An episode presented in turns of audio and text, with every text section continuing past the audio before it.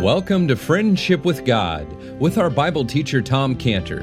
Today's message and previous messages can be listened to or downloaded for free at friendshipwithgod.org. Friendshipwithgod.org. You can also obtain free resources from Tom Cantor and view our online bookstore at friendshipwithgod.org or call us at 800 247 3051. 800 247 3051. Tom Cantor also has a daily devotional verse that comes out each day by email and on Facebook. To receive this small daily devotional verse that Tom Cantor puts out, you can sign up at friendshipwithgod.org, friendshipwithgod.org, or find Tom Cantor on Facebook by searching for Tom Cantor and Friendship with God. Now, here is our Bible teacher, Tom Cantor. All right, if you turn now to Genesis 33, we'll just uh, go back to our familiar Word of God. Genesis 33, verse 1. Uh, let me pray before we start. Father, thank you so much. Thank you that, Lord, you don't change. You're the same yesterday, today, forever. And now, Lord, we come to you to learn more about our God, the Lord Jesus Christ. Open our hearts, we pray, in Jesus' name. Amen.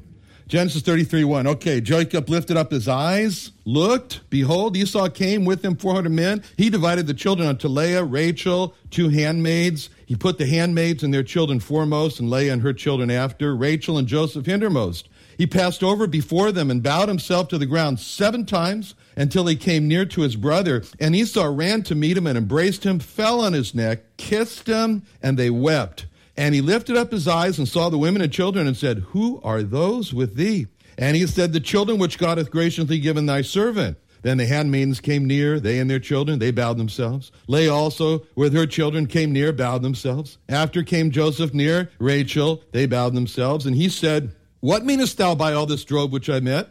And he said, These are to find grace in the sight of my Lord. And Esau said, I have enough, my brother. Keep that thou hast unto thyself. Jacob said, Nay, I pray thee, if now I have found grace in thy sight, then receive my present at my hand, for therefore I have seen thy face as though I had seen the face of God, and thou hast pleased with me. Take, I pray thee, my blessing that is brought to thee, because God hath dealt gracious with me, and because I have enough.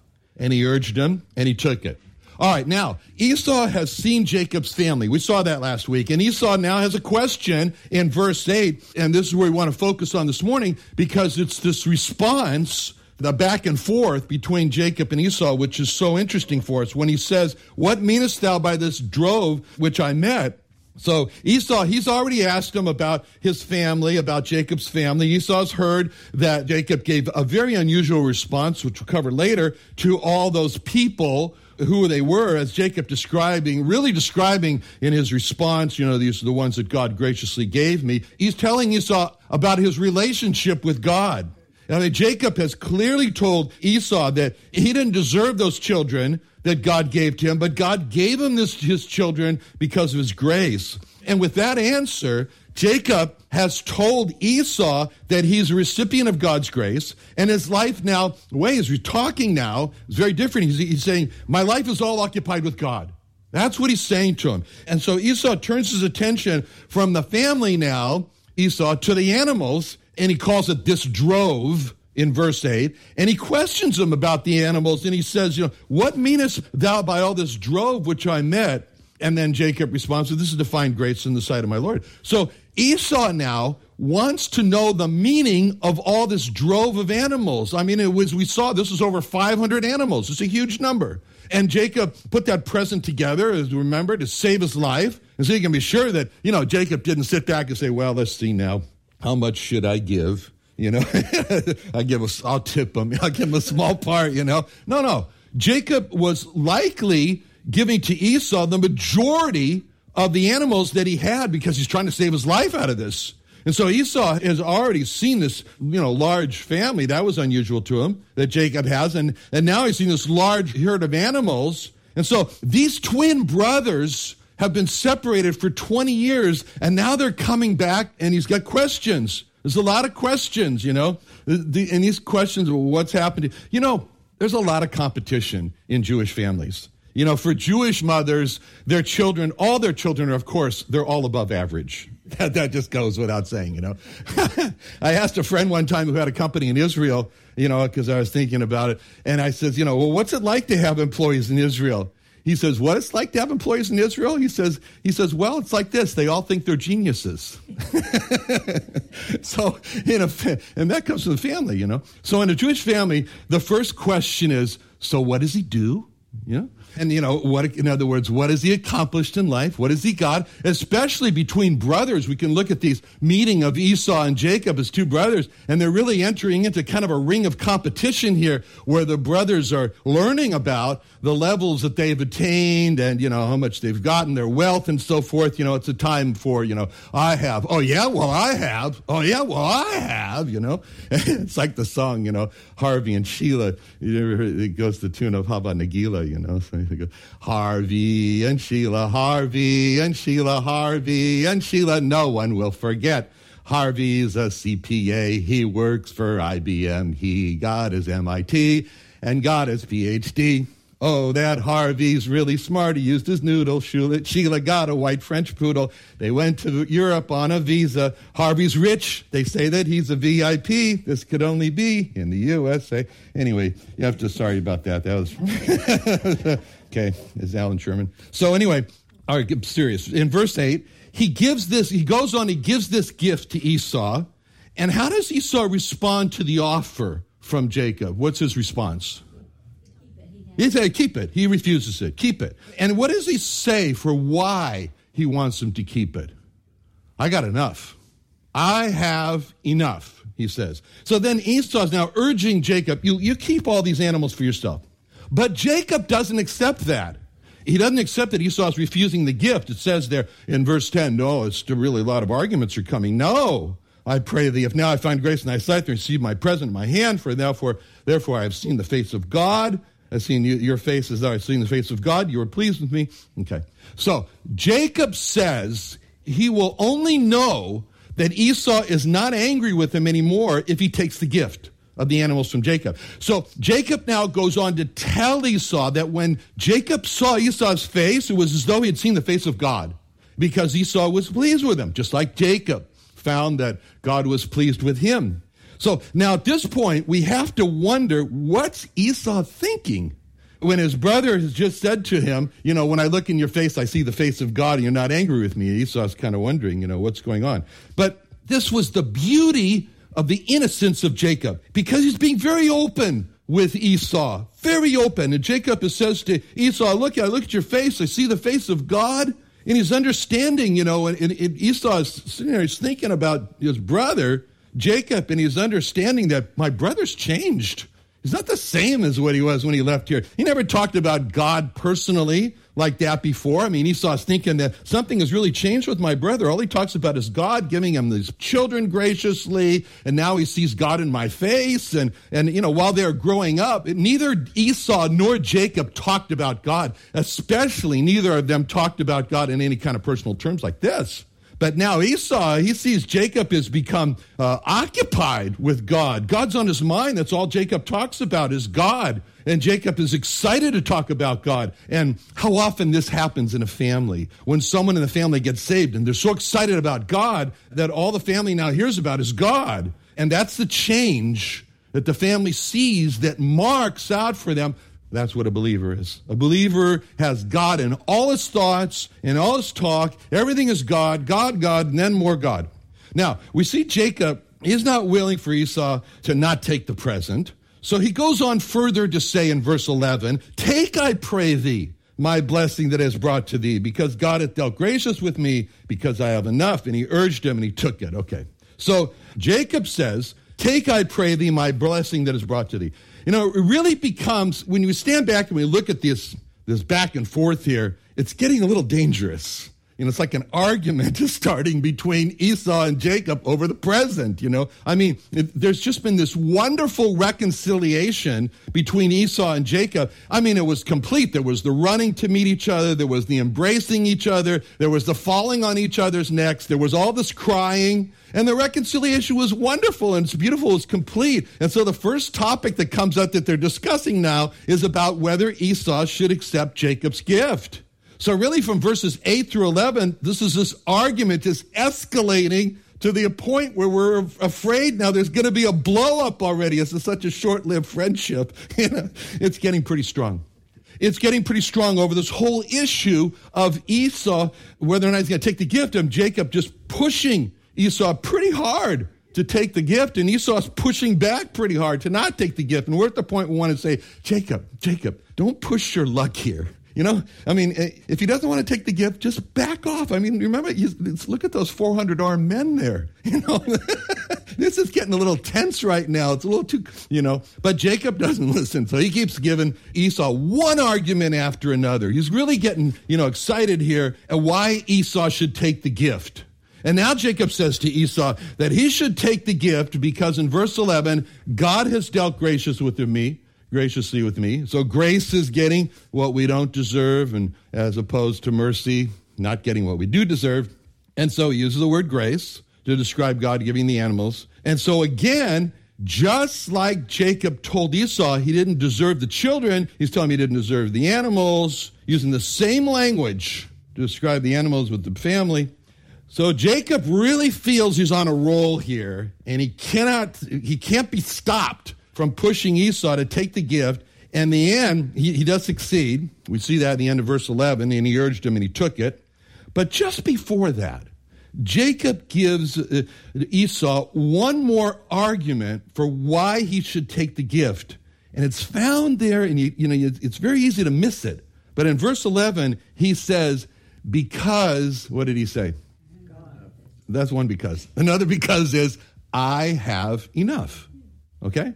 Now, isn't that the same thing that Jacob just heard from Esau? That's the same thing that, that Esau just said, I have enough. So in verse 9, Esau said, I have enough. And then in verse 11, Jacob says, I have enough. So on the surface, this argument is like absurd. You know, it's like, you know, one person says, I have enough. The other says, no, I have enough, you know. no, I have enough, you know, I have enough, you know. It just looks strange. It almost looks like lunacy. Why would Jacob say the same thing back to Esau like that? Silly. It looks like both Jacob and Esau are saying the same thing, you know, enough. But see, now here is where there's so much to be seen. Peel back the English translation off of this and see what's actually being said in the Hebrew. In the English, it looks like they're both saying the same thing. I have enough, I have enough, but they're not. And they're not using the same word, and the words are important here. Esau is using one word, and Jacob is using a totally different word. And the words that they're using gives us tremendous insight into what each one is saying. Here's what Esau said. Esau said, Li Rav. Okay? Li, I have Rav. I have Rav. Well, what's Rav? Rav is an interesting word.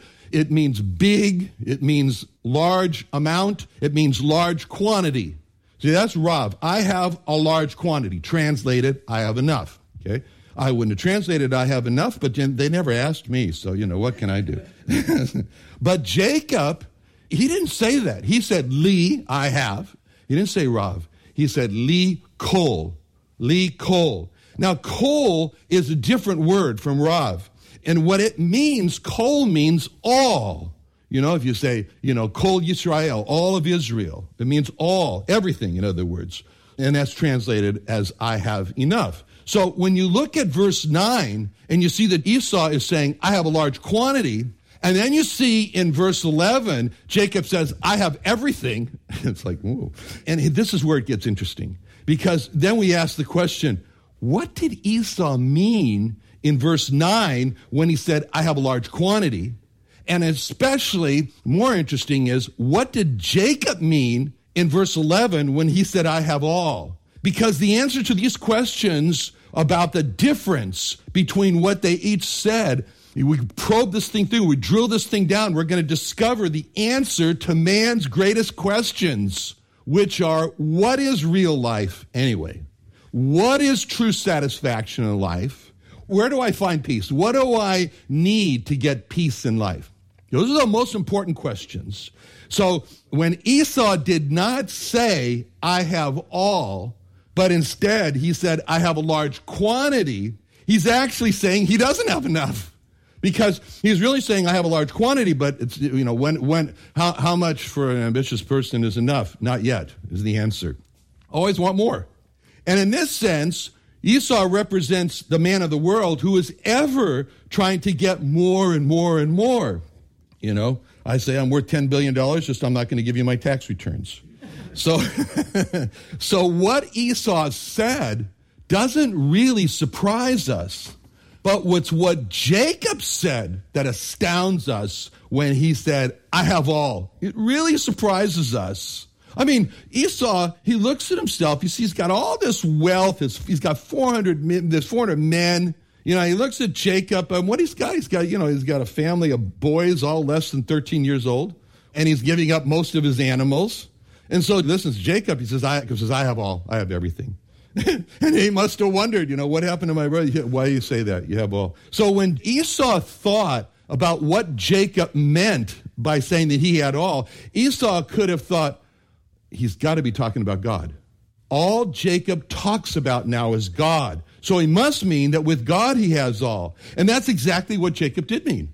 He says, I have all. You know, it says, like Paul, he says in 1 Timothy 6 8, and having food and raiment, let us therewith be content. How can a person be content with just food and clothing? You know, be content with no car? You know, be content with no house? Be content with no retirement uh, to, enough to support me till I die? How can a person be content with just food and clothing? Well, two verses earlier to that, in 1 Timothy 6 6, Paul said, with godliness, godliness with contentment, it's, that's great gain. See? Jacob had God. Therefore, Jacob had all. And what is that that Jacob had in God that made him say that he had all? What is that makes us say that because we have God, we have everything? And the apostle Paul said it exactly the same words as Jacob. You know, Jacob said, I have all. And that's what Paul said in Philippians 4.18 he, when Paul said, but I have all and abound and I'm full and how could Paul, who had nothing, relatively speaking, was being persecuted, being beaten, sometimes left for dead, how could he say that he had everything, was full? And he said in Philippians 4.11, a few verses earlier, but not that I speak in respect of want, but I have learned in whatsoever state I am, therewith to be content. See, Paul, he learned that with God he had everything. And the other things that people think are so important to be complete, to be fulfilled in life, they're not really important.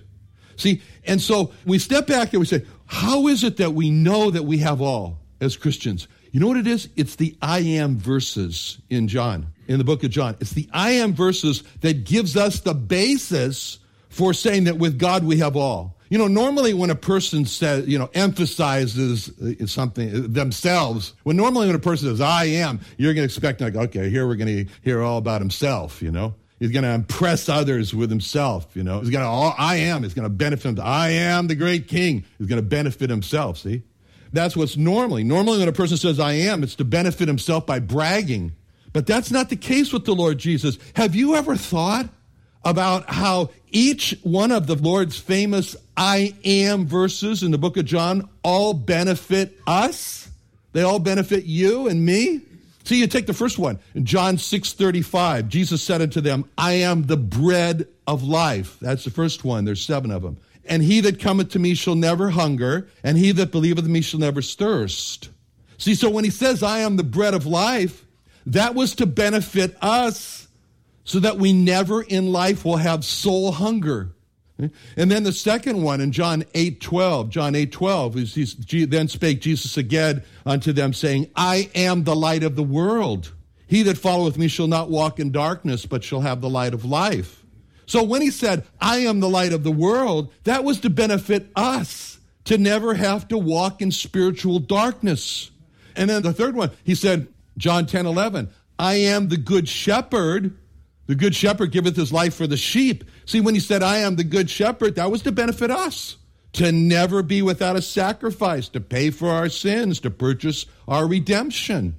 And then the next one in John 11, 25, one we celebrate today, Jesus said unto her, I am the resurrection and the life. He that believeth in me, though he were dead, yet shall he live. See, when he said those words, I am the resurrection and the life, that was to benefit us to never be in a state of eternal death. I'm the resurrection.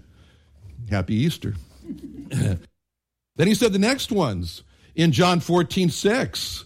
Jesus saith unto him, I am the way, the truth, and the life. No man cometh unto the Father but by me. The subject is coming unto the Father.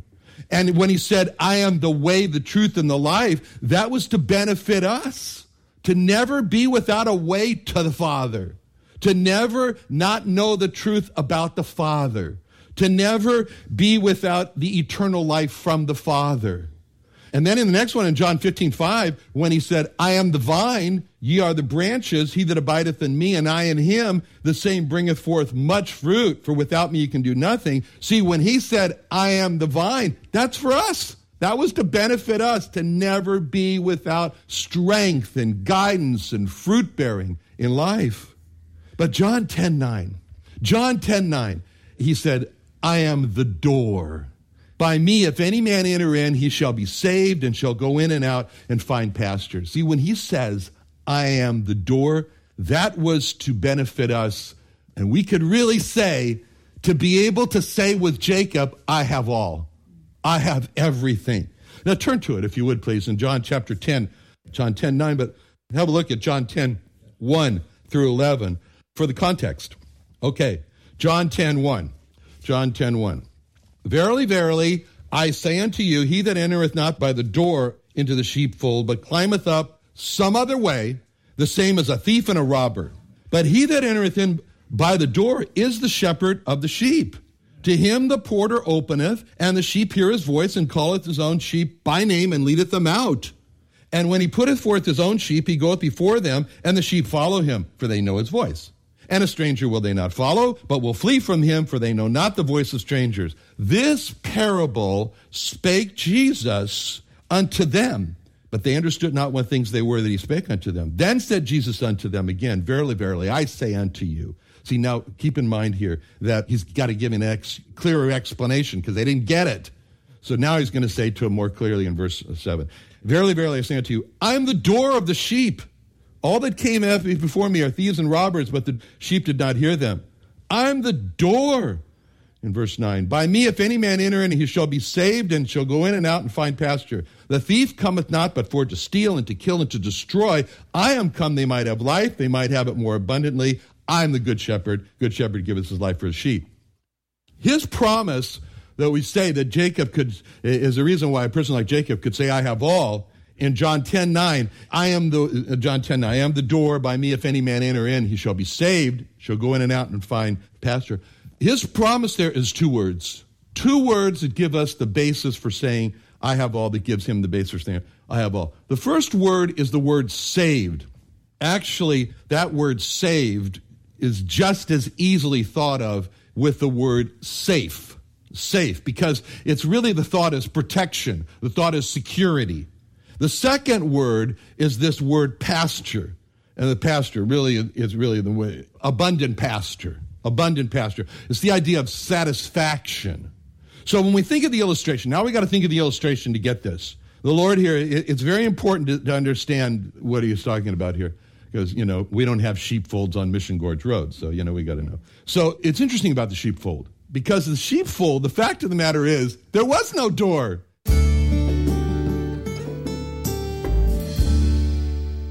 Another wonderful day studying the Bible with our Bible teacher Tom Cantor here on Friendship with God.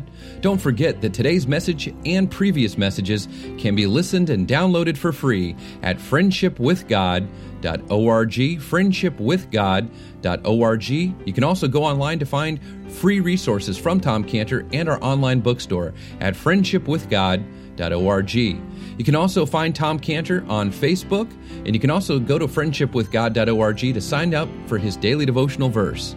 Now, Tom Cantor is also the founder of Israel Restoration Ministries. You can visit that website at israelrestoration.org or you can write Tom Cantor at P.O. Box 711 330, P.O. Box 711 330, Santee, California. That's S A N T E E, Santee, California 92071. Or you can email Tom Cantor at friendshipwithgod.org. Tom Cantor at friendshipwithgod.org.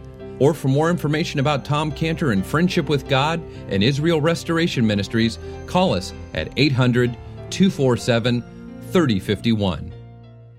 Sunday Night Church is back. Starting September 25th, join Friendship with God Bible teacher Tom Cantor at the new Friendship with God Fellowship every Sunday night at 5:30 p.m. at the Creation and Earth History Museum in Santee, California.